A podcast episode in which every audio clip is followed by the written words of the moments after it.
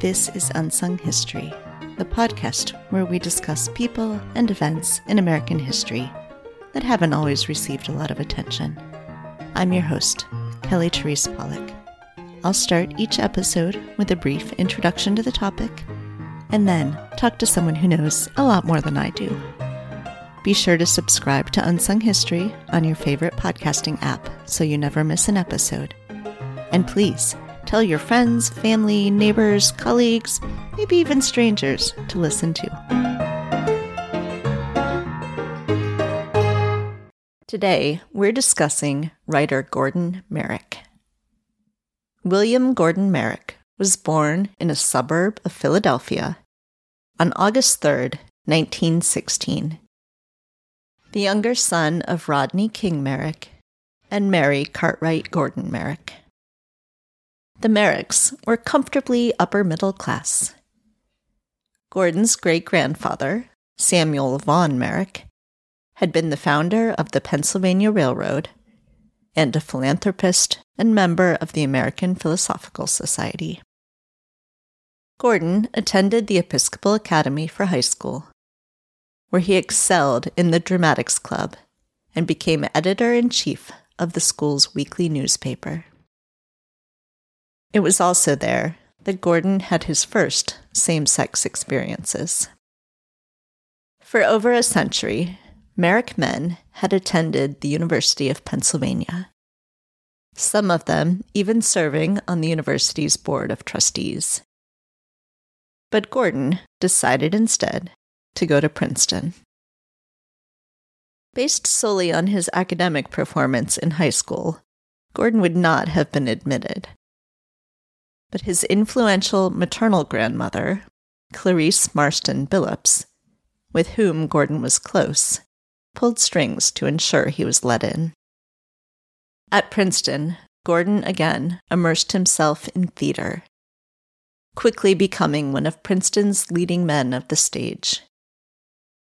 He spent a lot of time as well in New York City. And at the end of his junior year, he decided to drop out of Princeton to pursue a Broadway career.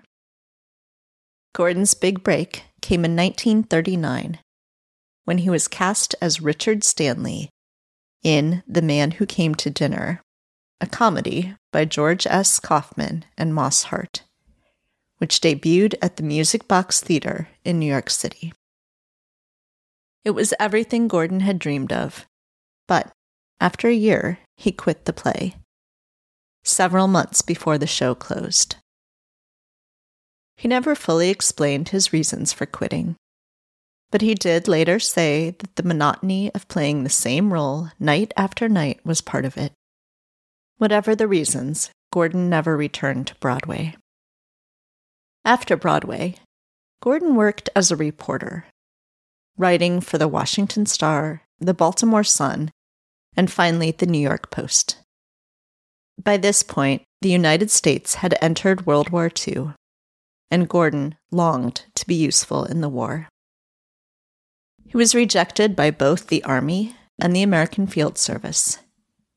But in the fall of 1943, he learned about a new government agency, the Office of Strategic Services, OSS, run by William Wild Bill Donovan which was the precursor to the CIA. Gordon's acting abilities and his command of the French language were attractive to the OSS, and they brought him aboard in spring 1944. First, sending him to spy camp, and then, in July 1944, shipping him overseas. In southern France, Gordon was disguised as an army officer and assigned a mission to turn double agents. It was intense and demanding work, and Gordon's skills were put to good use. At the same time, he was gathering excellent background information for his future novels. After the war ended, Gordon resigned from the OSS and moved to Mexico, where he lived with an Air Force lieutenant named Bob Richardson. It was there that Gordon began seriously writing.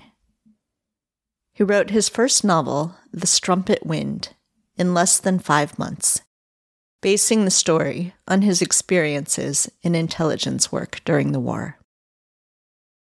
The novel was published by William Morrow and was a critical success. In 1946, Gordon and Richardson moved to France, where they lived openly as a couple. Gordon continued to write novels critical of the U.S. When he couldn't find a U.S. publisher for his second novel, he published in France instead. By his third novel, he once again found a U.S. publisher. Things had begun to sour in his relationship with Richardson. And in 1956, Gordon met an American dancer named Charles Hulse, and they fell in love. After a time living in New York and San Francisco, Gordon and Hulse returned to France.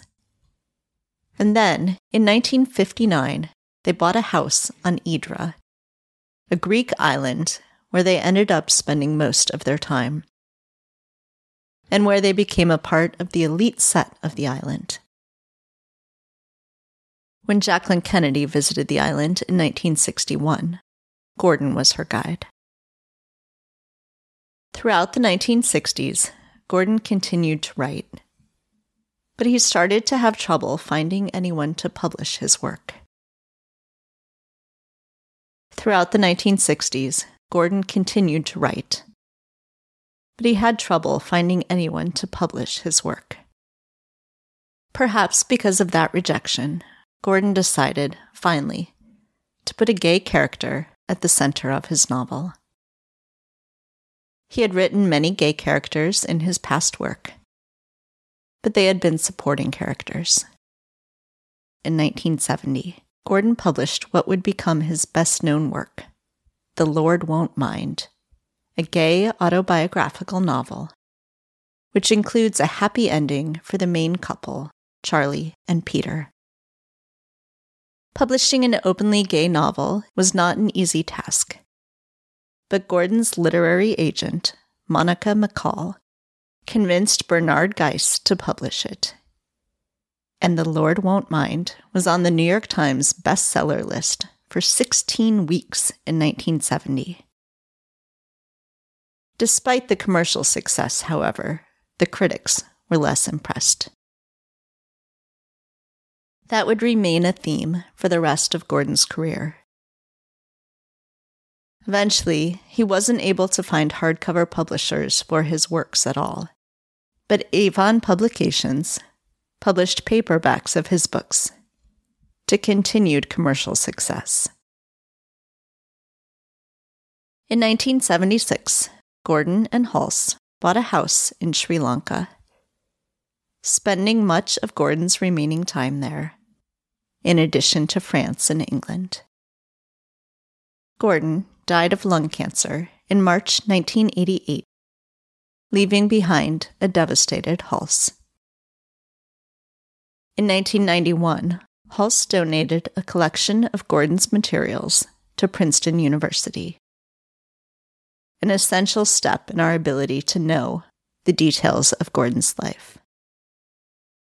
Joining me now to help us understand Gordon Merrick and his writing is Dr. Joseph Ortiz, an associate professor of English at the University of Texas at El Paso and author of the 2022 book Gordon Merrick and the Great Gay American Novel. Hi, Joe. Welcome. Thanks so much for joining me today.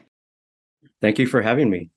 Yes, so I am delighted that you have introduced me to Gordon Merrick, who I sadly had not heard of before, but I'm glad that I have now. So I wanted to uh, ask a little bit about. Uh, I love the story you write in the book about how you first came to know Gordon Merrick's novels.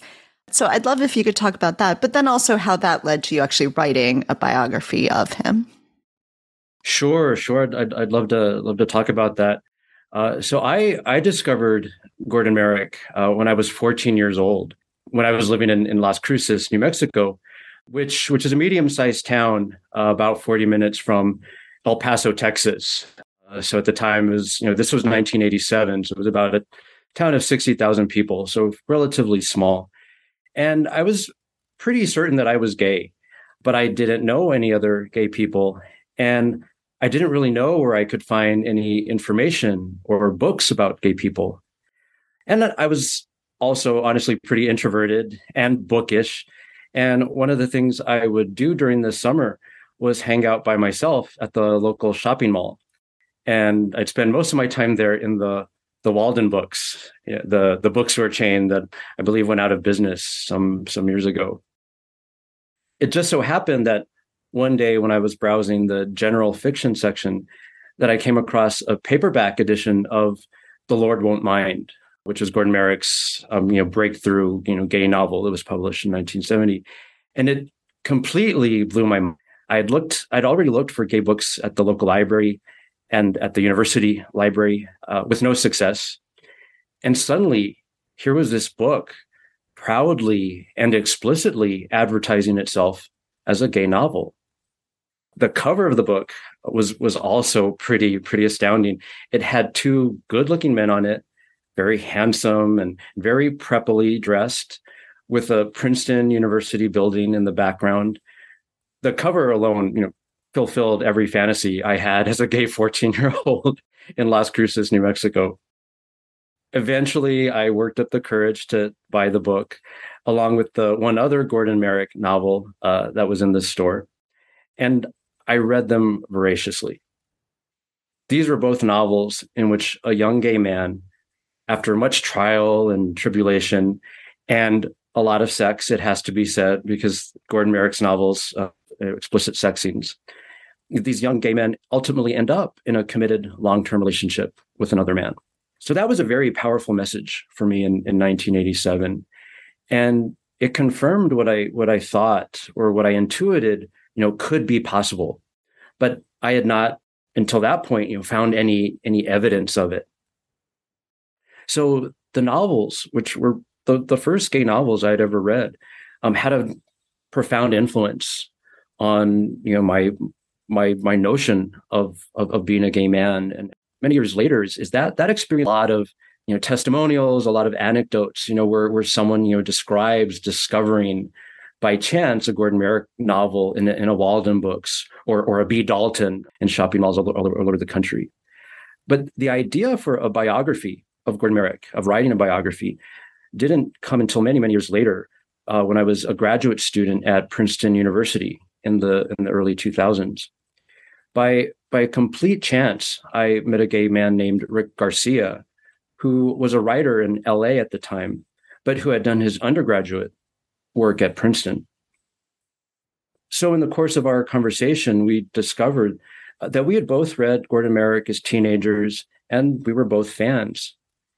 And he mentioned to me that Princeton owned some of Gordon's manuscripts because Gordon himself had gone to Princeton.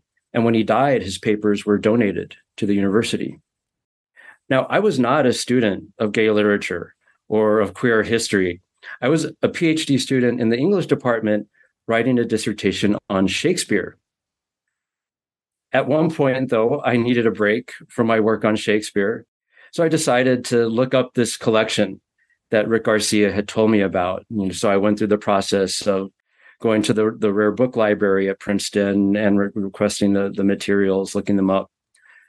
Well, it turned out that the Gordon Merrick papers at Princeton was a huge archive, boxes and boxes that not only included his working manuscripts for the novels, but also his correspondence, his letters, his business records, his unpublished works, and most most wonderfully photographs of Gordon and and his friends uh, and and family. Now, the novels that Gordon had published in the 1970s and 80s never included a photo of him. In fact, they included almost no information about Gordon at all. Um, so I had I had read his novels, um, but I had never never seen a picture of him. And I still remember the first time I used the Merrick Archive and I found this 1954 passport with his photograph in it. And here was this handsome, debonair man with you know piercing, piercing eyes, who looked at, as though he had stepped right out of the novels. It was really, it, it was, it's just really captivating. Well, the more I, I researched the archive, you know, the more I looked at those boxes, the more I realized that, in fact, Gordon based much of his novels on himself and his experiences as a gay man, including his, his experiences, early experiences in New York, where he was, you know, living for a few years after college, you know, first, you know, trying to be a Broadway actor and then as a journalist. Um, but then in France and Greece, where, where he had, was an expatriate writer, you know, after World War II. And so once I started to realize just how how interesting and how unique Gordon's life had been, I thought, well, this this could make a a decent biography, or at least at least a couple articles. And the other, so and and I, I started the project, you know, by by by writing a couple articles and, and, and publishing them. But the other the other reason why I decided I really wanted to write about Gordon uh, was at the archive at Princeton in addition to containing Gordon's papers, also contained a huge box of fan mail that Gordon had received throughout the 70s and 80s. These letters were a revelation for me. They attested to the, the huge impact that Gordon's novels had had on gay men all over the country and, and in many other countries where, where people had managed to, to get copies of, of the novels and and in some of these cases these were these were readers who were not even gay men. There was mm-hmm. a surprising number of of women readers who had found gordon's novels and had admired them so much that they were um, you know saying just how much they, they, they loved and learned you know about about gay gay life from from reading his his books. Yeah. Uh, this was an aspect of, of gay literary history you know essentially of, of gay history that simply had not been documented certainly not part of the the standard histories of gay literature and culture were available at the time. Um, it was not it was not mentioned in the the anthologies of of gay literature. Um, you know, Merrick was was not included in, in the, the anthologies of, of, gay literature, and and still still isn't. Um, so I thought that someone needed to to at least write about this history, at least document it and it was it was pretty clear to me that no one else was was doing this. no one else seemed to be interested in this, and I was pretty sure, and I'm still pretty sure that I I was the only person who who had been using this this archive at, at Princeton. So this this for many years this became a labor of love because I, I I stayed a Shakespeare scholar and I am still nominally a Renaissance scholar. That's my that's my that's my day job. Um, so this this was something I, I worked on for years, um, and I I contacted you know other people in the process, you know, people who who knew Gordon or who might have known you know someone who knew who knew Gordon.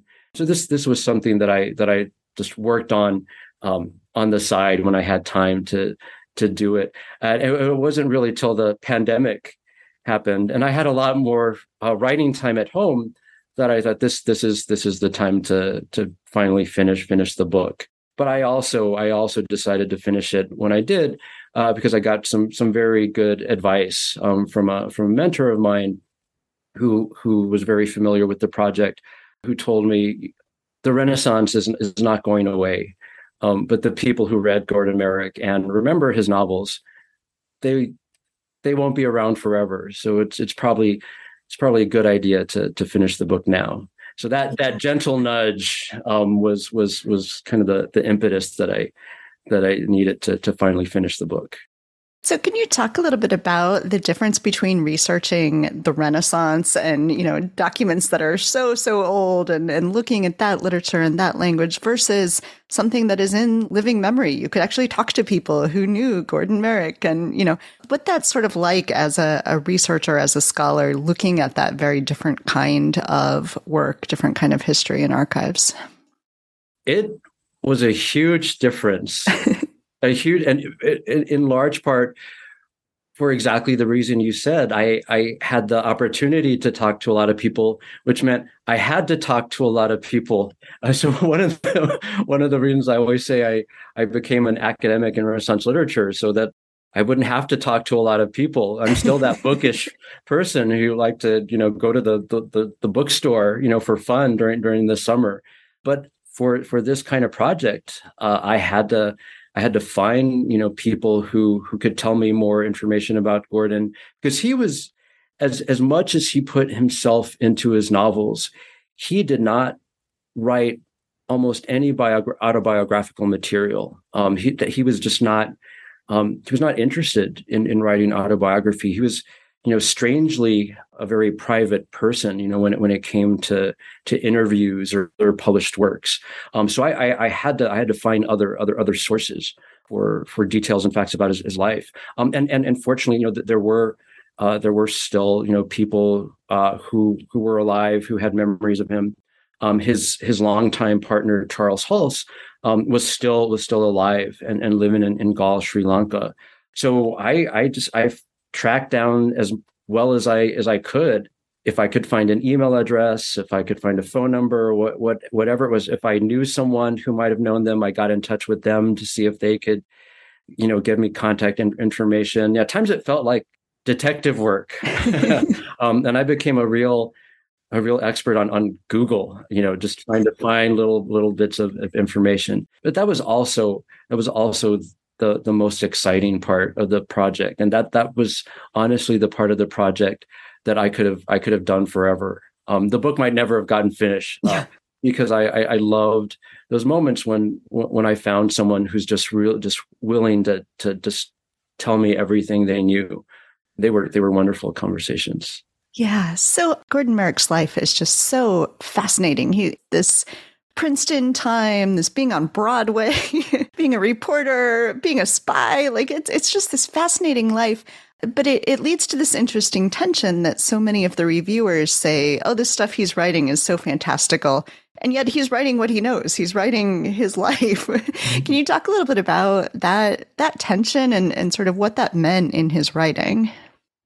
So it, it is a real tension in his novels because on the one hand, there's a lot of really rich autobiographical information especially especially when he, when he writes about what it's like to be a gay man in in the 30s and the 40s and, and 50s uh, but he had very he had very little experience with with gay culture after after that period um, in large part because he was he was he was living in either Greece you know we're in, in a small island um, in Idra uh, for for much of the 60s and 70s, or he was he was living in in Sri Lanka, you know, for the last for the last decade of his life.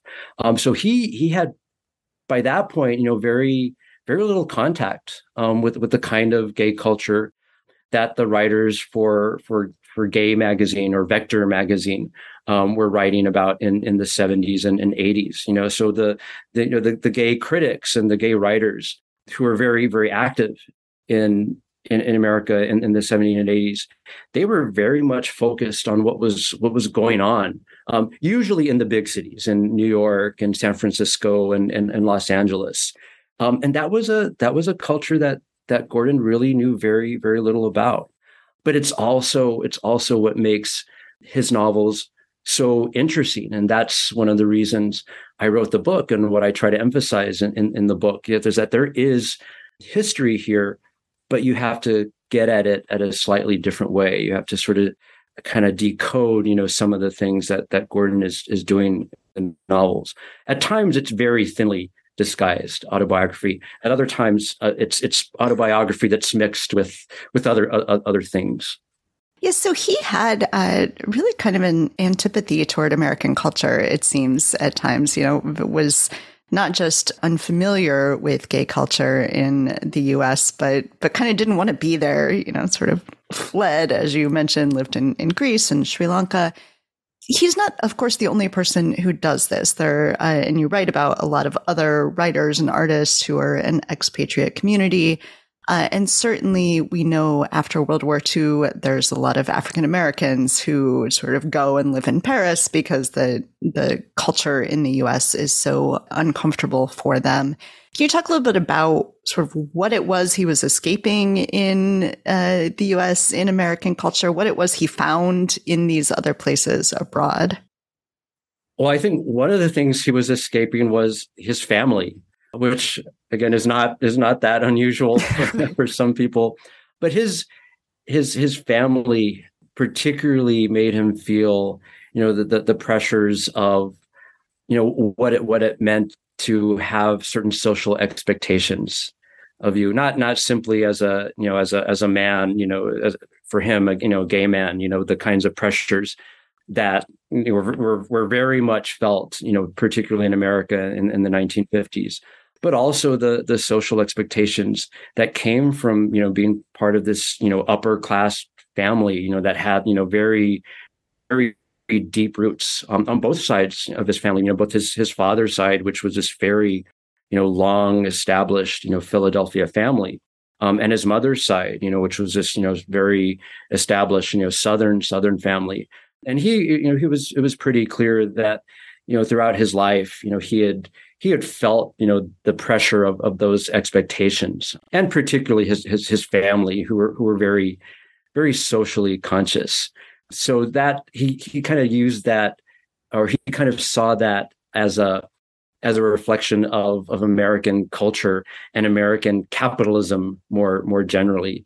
That's that's a big reason why why his early novels, um, so the novels that he wrote before the the, the Lord won't, won't mind, the post-war novels, you know, pretty pretty much uh, can be described as as anti-capitalist novels. You know, somehow American capitalism is always the big villain in, in these novels, and and he saw he saw Europe, you know, particularly France, as as this new possibility, you know, as this place where where uh, society operated by by different rules, you know, where, where the things that that made you important in America didn't didn't so much apply. And part of a big part of the reason was that he was able to find you know, these other literary and other artistic communities, you know, both in both in France and, and definitely in Idre, you know, which became a destination for expatriate writers who were, who were also, you know, by America or England or, or Australia. Um, you know, he, he found that as as a place for for a new kind of a new kind of life, and and practically speaking, he was able to live fairly openly as a as a gay man in these places. You know, he found you know pockets. He found you know groups of people uh, who knew who knew he was gay, who very much knew the the nature of of his relationships, um, with the two men, you know, who he's together for for for much of his life, um, and they they for the most part fine with it, um, and the people, the few people that weren't fine with it, really couldn't do very much, you know, other than maybe make a snide comment here and there. Uh, so it was it was a very you know for him that really emphasized, um, even exaggerated, you know, the the difference between American culture and European culture because because of the the communities that he found and, and the particular places where he found himself. You mentioned earlier he's still not really sort of listed in the canon of, you know, great gay authors. And it seems like during his life, he was often disregarded by not just sort of the mainstream press, not just the, the New York Times critics or whatever, but by the gay press as well. Can you talk a little bit about kind of the reasons for that? Why, uh, although if you read him, can see that he's a great author, why he was dismissed? Well, I wouldn't say he was a great author. I would say he's he's a pretty good author. Uh, so that's that's one of the you know, one of the things when you know when I'm asked about you know reading reading Merrick or when someone asks me to recommend Merrick, I say it's it's it's pretty good, um, but it's it's not it's not at the at the level of say you know Andrew Holleran or Edmund White or, or Alan Hollinghurst, you know, who are just these really just beautiful writers who, who are just really develop you know these these very unique voices. Gordon always you know saw himself more as this this kind of Fitzgerald esque uh, writer with with very you know fairly stark prose, um, and and he never really he never really moved moved on from that. Um, but he he did a pretty good job of of developing a, a very you know elegant, you know very sparse, um, direct style style of, of of writing. But what I think made and still makes Gordon Merrick the the kind of figure who who doesn't you know doesn't get included or certainly not emphasized in histories of, of gay literature is that he was very immediately pigeonholed as a certain kind of writer uh, by by by gay critics after the Lord Mine came out in 1970, and a lot of that had to do with the fact was was that they didn't recognize you know their own experiences in his novels, and and so they they they immediately wrote him off as this melodramatic romance writer, you know, who was just writing about stuff that really, really didn't apply to to, to gay to gay men, and that became entrenched so so quickly that when he did when he did try to, to, to write a novel that was connected to contemporary gay culture, so his novel "The An Idol for Others," which he he wrote he published in 1978, you know, was was actually based on on one of his friends but was actually a large part of the novel is set in in, in 1970s New York City and, and San Francisco. Even when he even when he did that, uh, the gay critics ignored it. They they didn't even read it because he was they already had assumed that he was he was that that sappy romance writer that they remembered from the Lord Won't Mind, and it didn't help that by that time his books were only being published in paperback by Avon, uh, which really, really like to use these these wonderful, sumptuous, sexy covers um, that were designed by by an artist named Victor Gadino, who the, designed these really who's, who's, who's still alive and who's still um, uh, designing covers for romance novels. Uh, they're they're they're just really they're they're they're really exquisite, but they really also solidified uh, this notion of of Gordon Merrick as as kind of a a, a gay harlequin romance writer. Yeah, and in being pigeonholed though like that, it, it seems like he did very well commercially. Being published by Avon with the paperback, that they did a great job getting his novel out there, and he was able to live pretty comfortably with that, despite the lack of critical acclaim. Absolutely, and this was a big tension for Gordon himself because he he really you know to the to the end of his life he really craved the prestige of of of, of hardback publication you know he really wanted to be that kind of norman mailer-esque novel writer and, and so he was always trying to find a a, a hardback publisher you know a respectable hardback publisher for, for his novels. Um, at the same time, he enjoyed the checks that were coming in through through Avon um, because they they they knew very well how to how to market and distribute his novels. That was one of the really fascinating things I found when I was doing my my research for for the book was that Avon very early on in, in the 70s um, had had developed a very a very shrewd strategy not only just for marketing the novels but for distributing them they actually had a very strategic plan for for getting these books you know into into chain bookstores throughout the country you know including you know places in the south where it would have you know seemed to be really difficult to to to, to sell gay novels, but also in, in in rural places, you know, like like Las Cruces, you know, where where I grew up, they were they were actually very uh, deliberate in in the way that they they they marketed these novels, knowing that they would be able to to sell thousands of them. They they would be able to get them to to a lot of people, and that these these readers were were were very very ready to buy them. Mm-hmm. So one of the things uh, that it seems like seemed the the gay critics and stuff didn't think necessarily reflected their lives is this idea that two men would live happily ever after, and yet that is what Gordon himself experienced. So can we talk a little bit about his his two long-term relationships which had he been uh, legally able to presumably would have been marriages especially the second one can you talk a little bit about that, the, the kind of relationships that, that he had and, you know, the importance of those in, in his life and his writing? They were crucially important for, for a lot of reasons. So he, he was with, you know, his first, his first partner, Bob Richardson for 12 years. Uh, and this became absolutely fundamental, you know, to, to the way he not only thought about himself, but also he the way he presented himself you know so when he was living in in france you know he they were known as a as as a couple and they were accepted in their social circles as a as, as a couple. So i i think it it meant a, a tremendous deal for him um, because it it gave him this this it, it was okay. And i think it was it was you know also the the, the case with his um you know his his next partner who became his lifelong partner charles hulse.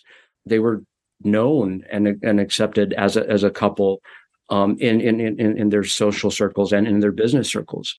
And it, and it was it was it was clear that Gordon was by nature someone who was disposed to be in a, in a, in a monogamous committed relationship. This is, isn't actually an issue that that he he represents in some of his novels. You know, the idea that you know that some some gay men don't need to be monogamous and you know are are, are more comfortable with that. He was clearly not. You know, he you know he clearly uh, you know was jealous by nature.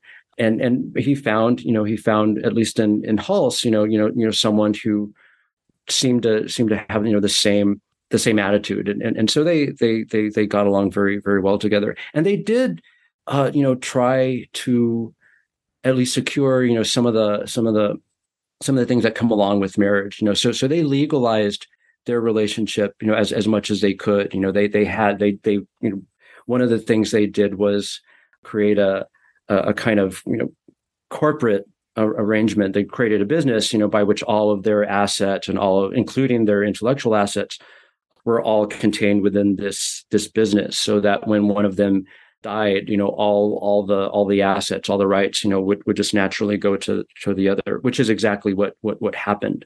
Because both their, their families were were still living when when Gordon died in 1988 but everything everything went to went to Hulse you know so so they they were they, they were very smart in terms of um, what they could do legally you know even though as as, as you you said it would it would be you know still still many years you know before you know they could be they could be married in, in, in the legal sense but there are a lot of ways in which their their relationship very very much was was was like a, a, marriage although perhaps not so typical in that it lasted um, as long as, as long as it did Yeah, and then Hulse also wrote, became a writer, and Gordon was actually able to mentor him. Could you talk a little bit about that? Because that is so fascinating.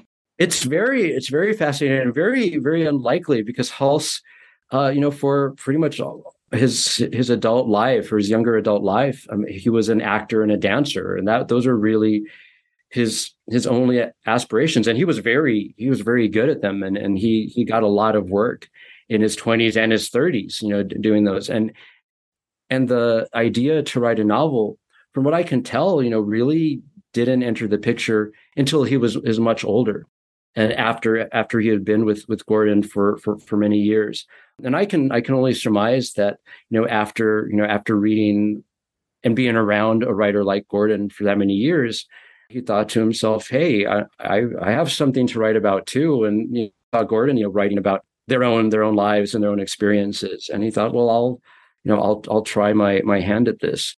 Um, and he he actually he's actually not a bad writer at all. One book that he wrote in Tall Cotton um, is actually very it's very well written, which I assume part part of which you know you know came from the feedback that he got from Gordon. But it's it's it's also it's also a good story. So he he he was also good at remembering things that had happened in his life and remembering particularly you know those those poignant moments and and and was able to to to put them into a, a novel which again and he, he was very he was very open with this when i when i got the chance to meet with him in, in sri lanka back in 2012 um, and he was he was very explicit you know that, that the novel was was basically just a version of, of what he remembered in his childhood mm-hmm. so you at the at the beginning of the book say that you're going to refer to Gordon Merrick as Gordon, and of course, as we've been talking, you've done that as well. I wonder if you could talk a little bit about that because I know that's a a decision that people need to make as they're writing biographies, sort of how you refer to the, this main person you're writing about. So why why did you choose to to go with Gordon? That, that, that that's um, a good question. I, I at times I, I, don't realize I'm doing it, and, and, and but it, it's it's very it's very natural for me by by now when I was writing the book, it, it, first it was a it was a practical matter uh, because there's so many there's so many Merricks, you know, particularly in the first part of the book, you know, where I where I trace, you know, Gordon's childhood and then and then his years in in, in college, and and they they they they keep reusing the same names over and over in his family. So there's a lot of Samuel Vaughan, Gordon, William Merrick. So they the, the men in his family pretty much use only four draw from a set of four names. So it was a, it was, a, it was easier just to refer to Gordon, you know, I was referring to him, and then kind of use the, the the the full names of other people in his family. But it also it also felt a little more natural to refer to him as Gordon when I was talking about the person. I, I, I, did look around for for examples too, and so one of my examples when I was writing this biography was um, Imani Perry's you know great biography of Lorraine Hansberry, um, which was really you know one of the one of the, the biographies that I really admired and, and tried to emulate in, in some ways when I was writing this. And and she refers to Hansberry using her first name Lorraine. So I thought, well, if if she if she she does it in this brilliant biography, you know, I, I can I can try it my, myself. But it's become very it's become very natural. I don't even realize I'm doing it. He's just Gordon to me. yeah, I, I struggle with it a lot when I'm writing introductions to episodes, in part because I write about so many women, and they often have multiple marriages, and so their their name is changing over time, and so you know, I, I, struggle with that sort of do I do I go with the first name? Which last name do I go with? So I, I appreciated that you were thoughtful about it. One thing I've mentioned many times on this podcast is how many of these would make great films. And not only is there no film about Gordon Merrick, but as far as I can tell, there is not yet a film of any of his books either, but I, I know that's something he he tried for. Can you talk a little bit about that process and why we still have yet to see a, a film of his books? Absolutely. And Ryan Murphy, if you're listening, um, you can reach me at the University of Texas at El Paso. I, I'll, I'll send you a free copy of, of the book. No, I, I quite quite a few people have, you know, a, after I've talked about Gordon Merrick in the book, have, have said this this would make a, a, a great a, a, great topic, a great subject for a film. And I, I, I agree. And, and, and, and Gordon ag- agreed also at, at least, you know, with, with the Lord won't mind, you know, the, quite a few times he tried to, he tried to get a film version or at times even just a, a theatrical version uh, produced. And a couple of times he got, he got, he got, he got close. Um, but it, it never materialized. There were a couple of projects that looked like they were going to happen, but ended up falling through. But I, I think, I think now would, would be an especially good time in part because there there seems to be a an interest in revisiting you know some of these earlier works and, I, am thinking you know particularly of of the the film version of the the boys in the band you know which was you know this this 19 you know 69 play that was then made into a uh you know a, a film.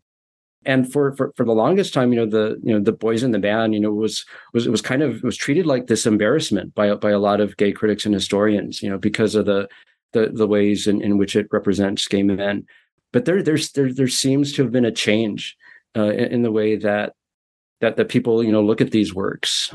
And, and there's there seems to be a real interest in, in, in now going back to them now with that that distance of time and seeing the the kinds of history that they that, that they that they contain and that they reveal um you know history that in, in, a lot of ways has not been not been really covered or has been forgotten to to, to a large degree. And i, I think I, th- I think you know gordon's work you know particularly the lord won't mind as well as his his his, his own life uh, offers a really you know really fascinating way of of you know recovering you know some of that history you know that tends to get you know overlooked or flattened out uh, by these larger Stonewall narratives, you know, about you know what life was like, you know, before Stonewall, you know, before 1970.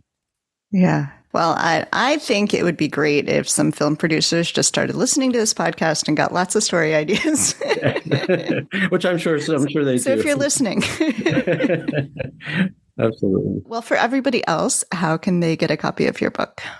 So the book is is currently being sold by Rowman. So if you go to rowman.com, I will say that uh, currently only the hardcover edition is available. Um, so I would I would strongly you know encourage anyone listening to to get your your your local library or your university library to to, to buy it. But I can I can say that in a few months the the paperback edition will will be published. Um, so so that and that will also be through through Rowman. So rowman.r-o-w-m-a-n.com is the is the publisher. So that's that, that's that's where it's it's it's available right now. Excellent. Seems a little ironic that currently you can only get a hardcover of a book about Gordon Merrick, but Yeah, I've I've I've had to have my own you know publisher experiences and have to learn a lot about publishing you know in, in my in my own right and yeah. um, it it still doesn't quite make sense to me. Is there anything else you wanted to make sure we talk about? I I, I I'm just fascinated by how how much of a of a sea change there's been in in the way that gay romance is is treated. You know, it's it's it's going to be November soon and so I'm already getting excited about all the Lifetime and Hallmark movies uh, that feature gay gay romance. You know, there there was a time when You know, a lot of gay writers, you know, kind of kind of really, you know, turned their nose down on on on gay romance as as a genre. But now it, it seems it seems to be quite the you know quite quite the fashion, and and I I, I think that's fantastic. And I it's you know it's 50 years after more than 50 years after the Lord won't mind. Yeah, yeah. Well, uh, this was really fun. Thanks so much for speaking with me and for introducing me to this fantastic figure and writer, Gordon Merrick. Well, thank you for having me. It's been a real, real pleasure. Thanks for listening to Unsung History. You can find the sources used for this episode at unsunghistorypodcast.com. To the best of our knowledge, all audio and images used by Unsung History are in the public domain or are used with permission. You can find us on Twitter or Instagram at unsung underscore underscore history or on Facebook at Unsung History Podcast. To contact us with questions or episode suggestions, please email kelly at unsunghistorypodcast.com. If you enjoyed this podcast, please rate and review and tell your friends.